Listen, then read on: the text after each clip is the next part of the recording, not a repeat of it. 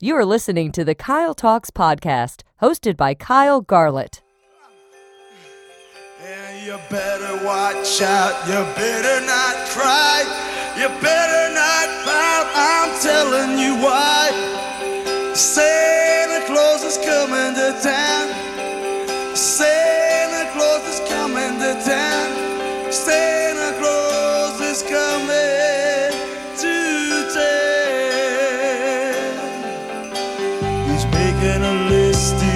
checking it twice.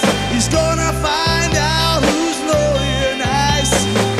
Santa Claus is coming to town. Santa Claus is coming to town. Santa Claus is coming to town. He sees you when you're sleeping. He is Bruce Springsteen. I am Kyle Garlett, and this is the All Things Christmas edition of the Kyle Talks podcast, taking you through all of the Christmas festivities you could possibly ask for, and a number that you haven't asked for. Now, as we do each and every episode, and Christmas is no different, we begin the show with our survivor of the week. Everyone loves a Christmas tree. And in the case of five year old Mallory Kate Hall of Cummings, Georgia, she gets to love two Christmas trees one for her and her family, and one for the family and the child that gifted her a heart three Decembers ago. We've always said after um, we received uh, this gift and her heart that instead of a family of four, we were now a family of five. We're able to go back and relive the positive things and celebrate that life. The tree that was decorated for the child that donated Mallory's heart only gets very special ornaments. It has one ornament that was given to Mallory while she waited for her heart transplant, and three ornaments, one hung for each heart transplant anniversary that she gets to celebrate. For Mallory's mother, it's all about remembering the child that is her daughter's living angel. To make a selfless decision to give a little girl a chance at life, we, we do our best to try to honor that family and that um, child. Little boy or little girl lives in Mallory. The tradition of the Christmas tree has its roots in the ancient symbolism of an evergreen tree representing life in the midst of a long winter. And as the symbol of life in the Hall household, two Christmas trees are definitely called for. May their second tree continue to be filled with new ornaments over the years, forcing them to get bigger and bigger trees. Kindergartner and heart transplant recipient Mallory Kate Hall, you are our survivor of the week. And for our hero of the week, that honor goes to the good people at Open Bionics, a UK based company that is developing a 3D printed bionic hand, and they have just delivered one to 10 year old Cameron Millar of Edinburgh, Scotland, just in time for Christmas. Millar was born without a right hand but has always dreamed of playing the drums. Now he says he can. Similar prosthetics do exist, but this new 3D printed version will be considerably cheaper to make, and thus it will be much easier to get. The way it works sounds something like out of science fiction. Sensors inside the sockets of the hand pick up signals from the muscles that would normally be moving the hand and fingers. The hand then translates those signals into the actual movements, making the hand react accordingly. Cameron, who loves Star Wars, good man Cameron, I like your taste, Cameron says that having the hand makes him feel like Luke Skywalker. All the best wishes to Cameron, his new hand, and may there be lots of snowball fights in his immediate future. Tannenbaum, O Tannenbaum, wie treu sind deine Blätter. O Tannenbaum, O Tannenbaum, wie treu sind deine Blätter. Du grunst nicht nur Ursur sommerzeit. Nein, auch im Winter, wenn es neid. O Tannenbaum, o Tannenbaum, wie treu sind deine Blätter. Christmas is so much about traditions inside your family and inside your culture. For me, listening to the great Nat King Cole singing Christmas songs is a tradition I'll always have. I absolutely love him and his rendition of O Tannenbaum, which is, of course, the German language version of O Christmas Tree and the original version, dating back to the early 1800s. The Christmas tree is another one of those traditions that carries itself through many of the different cultures that celebrate Christmas. There may be some variations in decoration, location, when the tree is set up, but the Christmas tree is every bit the symbol of Christmas that Santa is. And how did that come to be? Well, it seems that no matter what your religious beliefs were in the past, evergreen trees in the winter had meaning. Pagans used fir branches as a means of reminding them of the spring to come.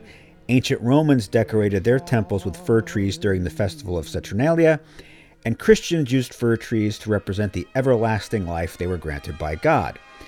The most likely first used Christmas tree was in Northeast Europe in the Middle Ages, and two cities have both laid claim to having the very first Christmas tree Tallinn in Estonia in the 1400s, and Riga in Latvia in the early 1500s. Translations from the foreign texts also make these claims hard to verify, since tree, how we think of it today, may have meant pole or mast back then. There are also a number of trees documented in Germany in the 1500s including what may be the first decorated tree dating to 1570 that was said to be decorated with apples, nuts, dates, pretzels, and paper flowers. This is also around the time that Christmas trees first went inside people's homes. Up until then, they were in town squares. The Christmas tree first made its way to Great Britain in the 1830s, and in 1841 they became popular in the country when Prince Albert, Queen Victoria's German husband, set up a Christmas tree at Windsor Castle. In 1848, a drawing of the tree appeared in the Illustrated London News, which was republished in a Philadelphia book in 1850, and from that point on, the Christmas tree has never looked back.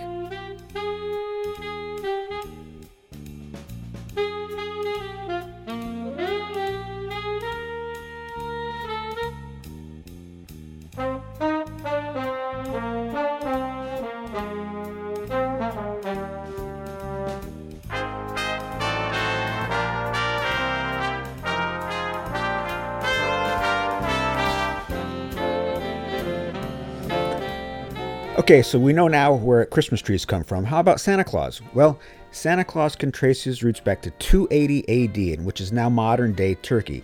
That is when and where Nicholas was born, a man who later became Saint Nicholas because of his much admired piety and kindness. He is said to have given away all of his inherited wealth and traveled the countryside helping the poor and sick. He would later become known as the protector of children, and his feast day is celebrated on the anniversary of his death, December 6th. This became known traditionally as a lucky day to make large purchases. See where this is going? By the Renaissance, he was the most popular saint in Europe, and even after the Protestant Reformation, when saints became frowned upon, he was still popular, especially in Holland. Now, in Dutch, St. Nicholas is pronounced Sint Nicolaus, which evolved into a nickname, Sinterklaas. And in December of 1773, a New York newspaper reported on a group of Dutch immigrants gathering together to honor the anniversary of his death, that the death of Sinterklaas. Now, in 1804, woodcuts of St. Nicholas were distributed as part of the annual gathering of those Dutch immigrants, and in the background of those engravings, there were images of stockings filled with toys hung over a fireplace. In 1809, St. Nicholas was dubbed the patron saint of New York, which was heavily Dutch. You may remember that it was originally called New Amsterdam before becoming New York in the 1600s. And then in 1822, a man named Clement Clark Moore wrote a Christmas poem for his daughters called An Account of a Visit from St. Nicholas. Now, you may not recognize the name of the poem, but you've heard it many times, in fact. It begins Twas the night before Christmas, and all through the house, not a creature was stirring, not even a mouse. It is from this poem that much of the imagery of Santa Claus was created. In that poem, he was given a white beard, a round belly. He was pulled by a slave of eight, reindeer, and he was described as a jolly old elf. Years later, in 1881, political cartoonist Thomas Nast, using Moore's, Moore's imagery, created the first likeness of the Santa Claus that we see today. Moore, in his poem, referred to Santa being dressed in of fur. Nast made that suit red. He also gave him his wife, Mrs. Claus, his North Pole workshop, and his toy making elves.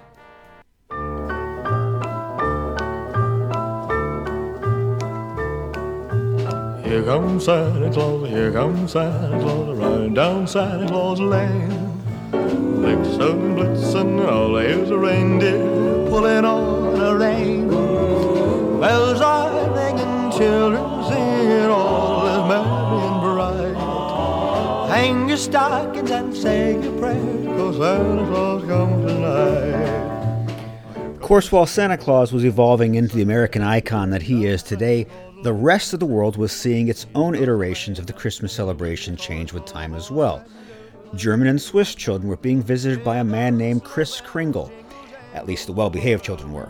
Chris Kringle, or Christkin, which means Christ child, is an angel like figure accompanied by St. Nicholas. In Scandinavia, a jolly elf named Jultomenten delivers gifts in a sleigh that is drawn by goats. In Russia, the story goes that an elderly woman named Babushka intentionally gave the three wise men incorrect directions to Bethlehem, making it hard for them to find the baby Jesus.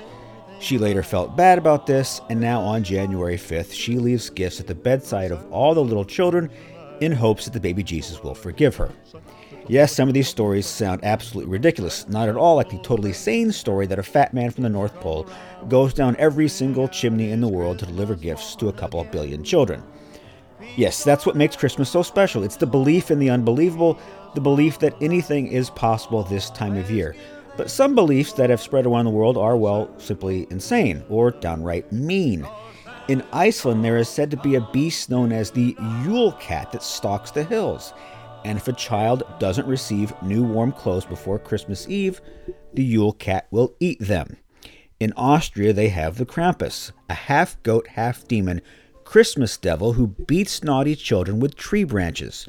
Men dress as the Krampus and participate in Christmas parades, presumably for no other reason than to terrify the children and make them seek years of therapy as an adult. And you thought your first visit to Santa was traumatic. In Norway, you're not allowed to clean on Christmas Eve because all brooms need to be safely locked away.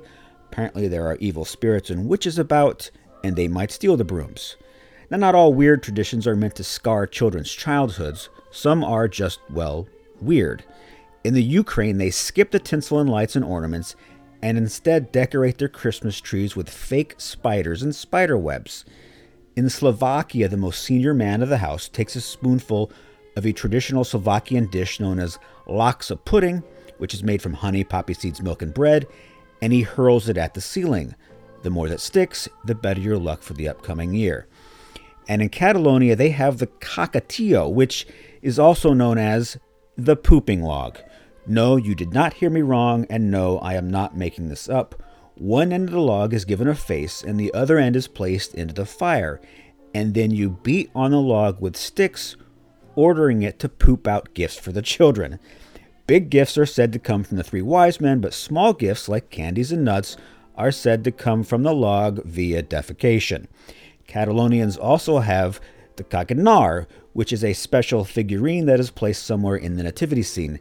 Now, if you recognize that Caganer and Cagatillo sound very similar, you are rightfully intrigued or horrified, maybe, because the Caganer is a figure of a man squatting and defecating, and he is placed somewhere near the manger.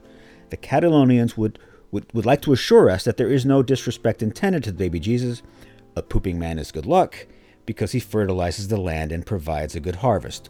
Personally, I'm going to stick with the bag of Miracle-Gro or Scott's Turf Builder. The Caganer ain't for me. I like my manger and my baby Jesus just as they are.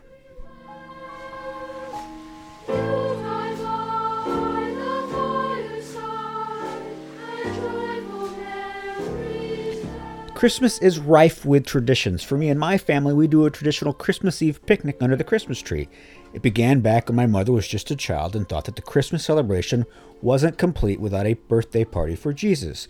So a picnic menu of cheeseburgers, deviled eggs, baked beans, potato chips, and pickles, and later my father's homemade eggnog became the traditional meal, and it is carried on to this day by aunts and uncles and cousins all throughout the world.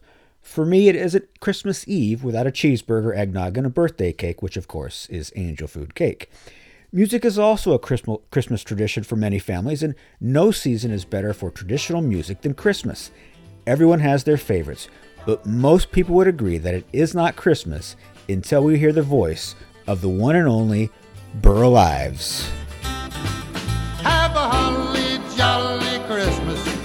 It's the best time of I don't know if there'll be snow, but have a cup of cheer. Have a holly jolly Christmas, and when you walk down the street, say hello to friends you know and everyone you meet. Interesting note of all of the Burl Ives Christmas songs that have been sung, he never once recorded a cover for what is widely considered to be the best and most popular Christmas song of all time, White Christmas. He left that to Bing Crosby. Number two on that list, Have Yourself a Merry Little Christmas. It was first introduced to the world by Judy Garland in the musical Meet Me in St. Louis, but the most famous version is the one sung by Frank Sinatra. Have yourself a merry little Christmas. Let your heart From now on, our troubles will be out of sight.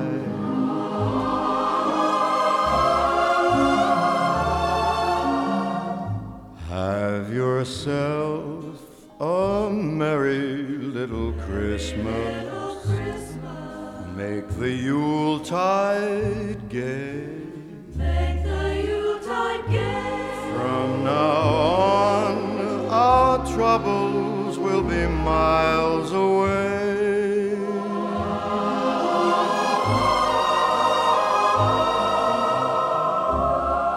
Here we are as in olden days, happy golden days.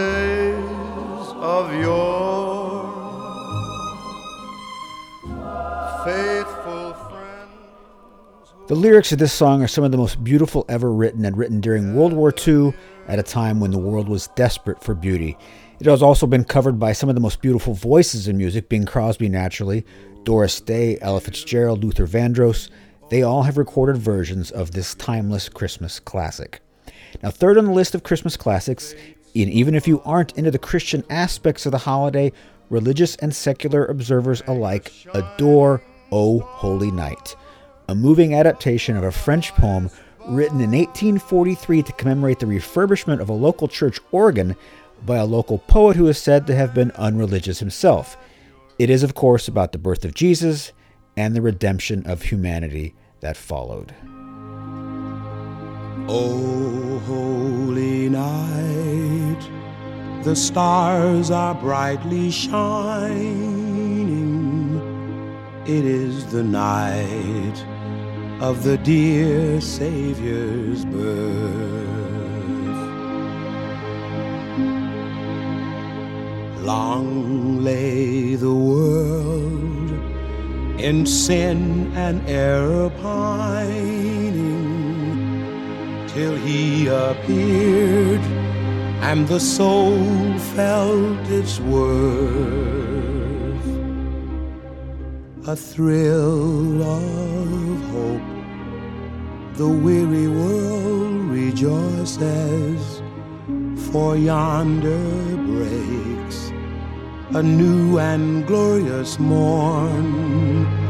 Fall on your knees, oh, hear the angel voices O oh, night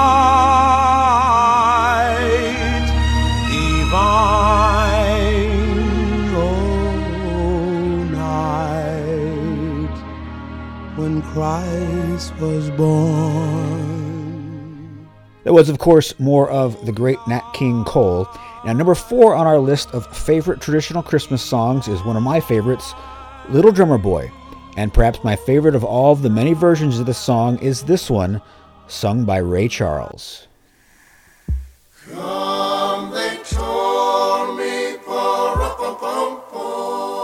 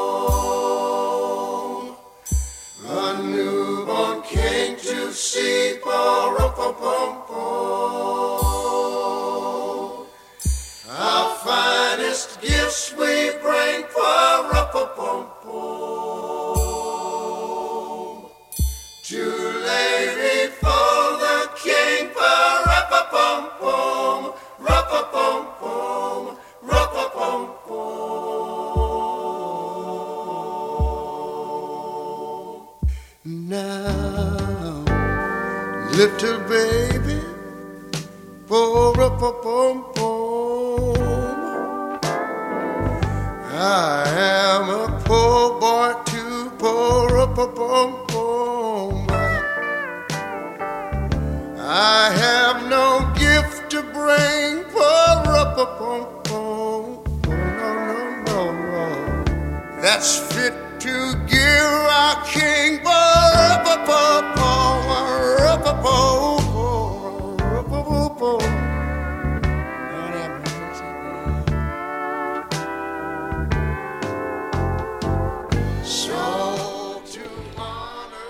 That song is great. Ray Charles somehow makes it even better. Fabulous stuff. Now, on to our fifth and final song on the list of most favorite Christmas classics. It's the song that gets me dancing around ready to put up decorations. This is my hang ornaments on the tree song. This is my wrap presents and get excited for people to open them song. For me, this song speaks to exactly how I feel about Christmas, and it's sung by another of the great voices of Christmas time, Andy Williams. It's the most wonderful time of the year. With the kids jingle belling and everyone telling you be of good cheer. It's the most wonderful time of the year. It's the hap happiest season of all.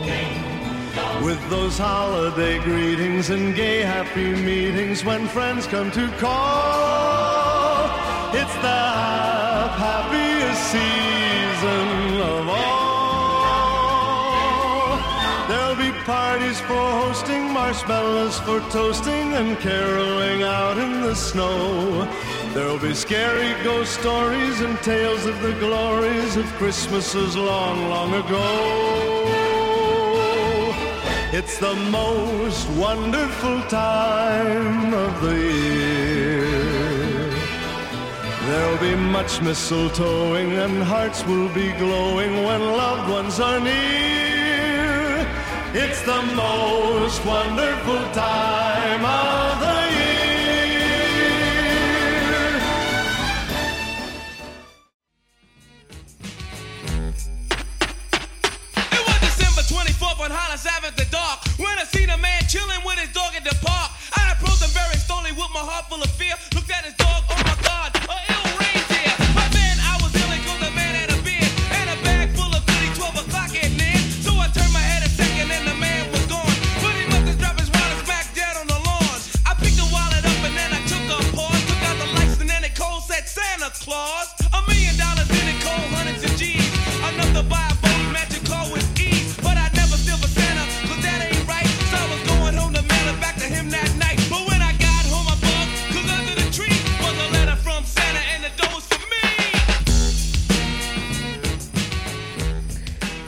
right there is, of course, one of the better Christmas songs, Christmas in Hollis by Run DMC.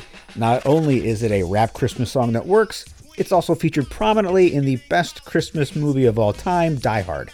I know, I know, there are some people out there who will claim that Die Hard is not a Christmas movie.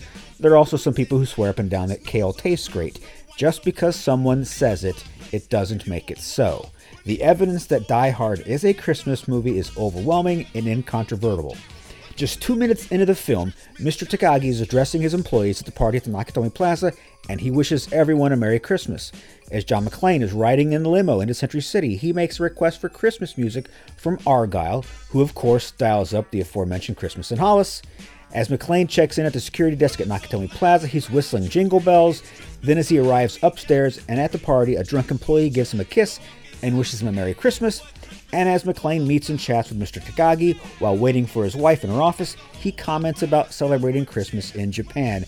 That is a half dozen references to Christmas within the first 10 minutes of the film, with Christmas music featuring prominently in the score. Then there is a consistent use of Ode to Joy from Beethoven's Ninth Symphony, which appears on almost any album that bills itself as a classical Christmas album. It's played uh, in background music, and even Hans, even Hans Gruber is heard humming it. When Sergeant Powell first answers the call and goes to check in on the Nakatomi Plaza, he is singing the song Let It Snow, which he'd heard playing on the speakers at the AM PM where he'd just been buying food when the call came in. And at the very end of the film, when McClane is reunited with Argyle, they exchange Merry Christmases, and then the closing credits begin underneath Let It Snow before continuing under Ode to Joy. And of course, the biggest reason of all that this is a Christmas movie, the film taking place on Christmas Eve is integral to the plot.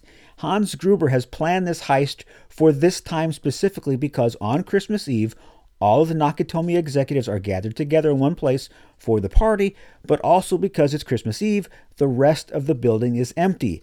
Hans has all of the people he needs and none of the people who might get in the way. Except, of course, for one such person, John McClane, who is visiting Los Angeles from New York because it's Christmas. No Christmas, you have no John McClane and no Hans Gruber for that matter. This isn't just a movie that just happens to take place on Christmas Eve. The plot requires that it takes place on Christmas Eve. It even has a ho ho ho. Now I have a machine gun. Ho ho No film in cinematic history has ever contained a ho ho ho and not been a Christmas movie. It's like how no Matthew McConaughey movie exists without him taking a shirt off. There simply is no separation of the two elements. Ergo, Die Hard is a Christmas movie, and that is not in dispute. Oh, sure, there are still some who dispute this, but just like flat earthers and moon landing deniers, they can be dismissed as kooks and imbeciles and people who to be pitied for their poor lot in life. As for where it ranks on the all time great scale, well, in amongst the Yippie Kaye, welcome to the party, pal. Now I have a machine gun. Come out to the coast, we'll get together, we'll have a few laughs. There is perhaps my favorite line of all, uttered by the late Paul Gleason, aka Deputy Police Chief Dwayne T. Robinson. I'm gonna need some more FBI guys, I guess. In the pantheon of great Christmas movies, Die Hard reigns supreme.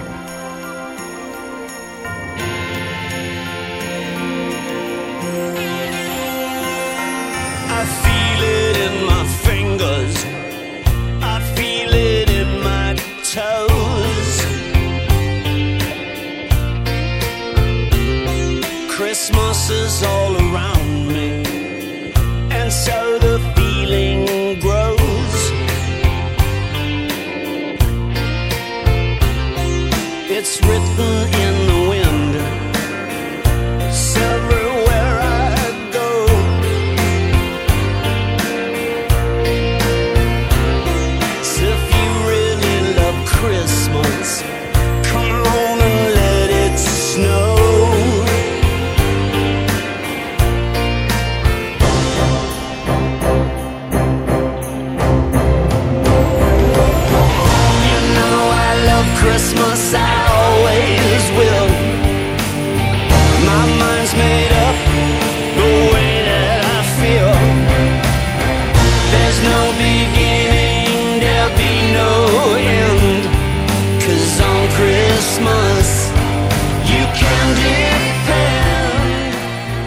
course, just because one is the best Christmas movie of all time, Die Hard, it does not mean that we can't have much love for other great Christmas films.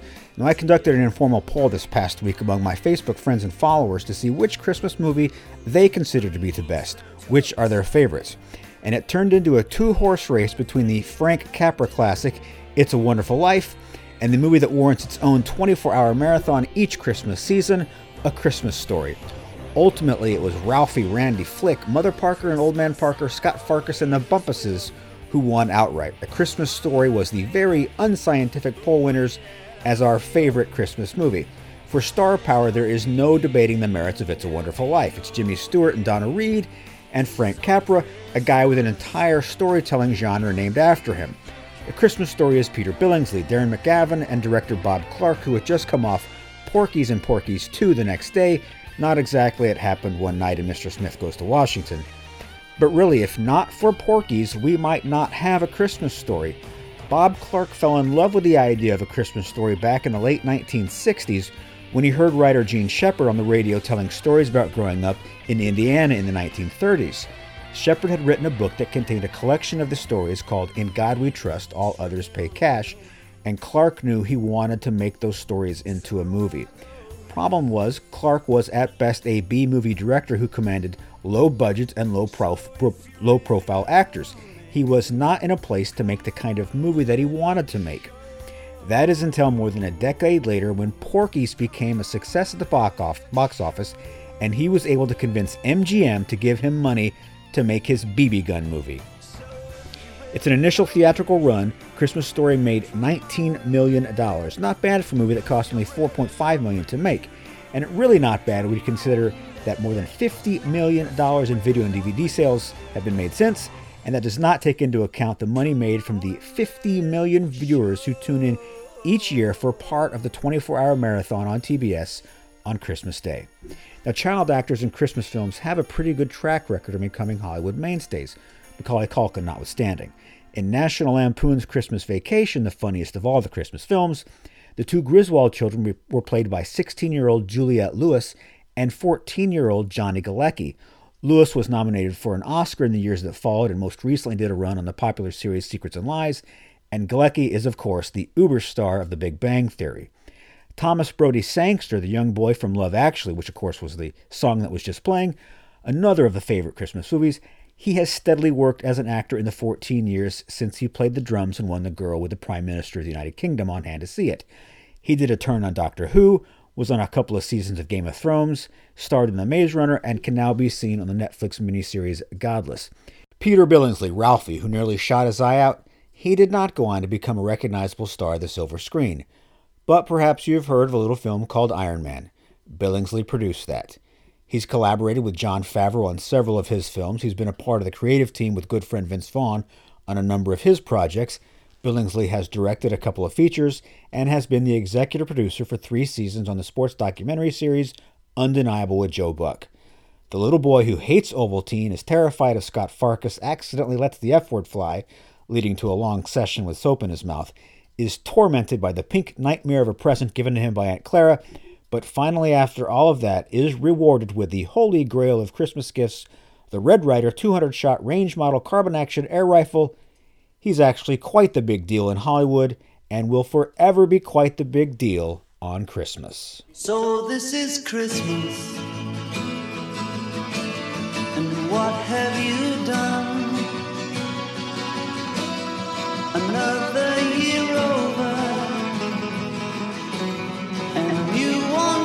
gone. And so this is Christmas.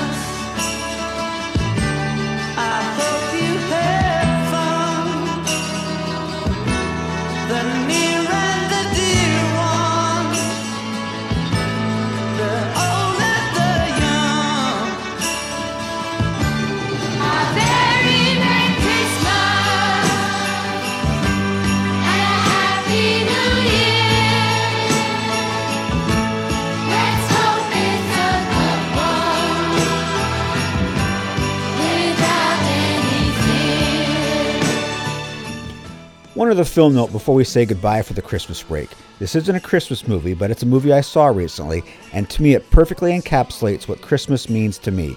It's the movie Wonder, which I found to be deep in human storytelling at its absolute best. Owen Wilson was perfectly cast as the father.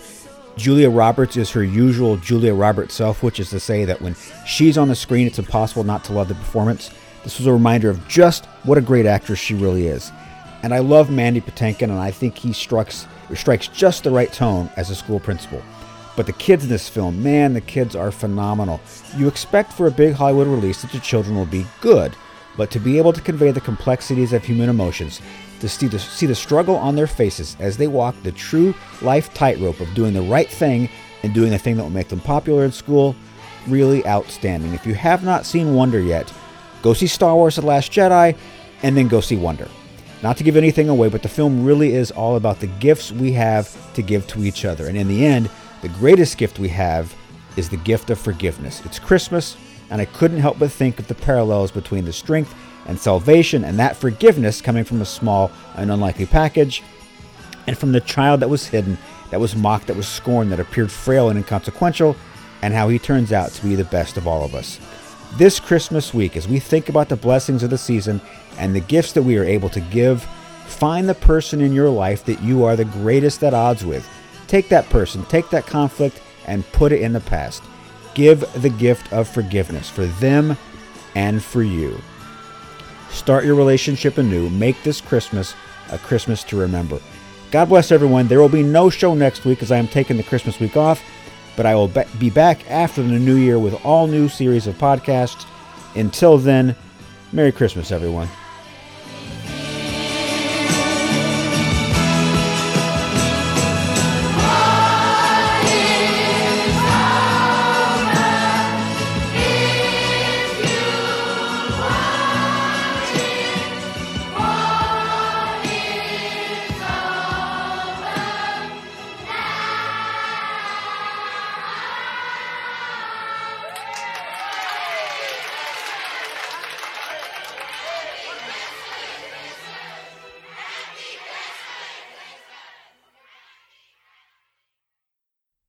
The Kyle Talks podcast is a 1010 media production. Goodbye.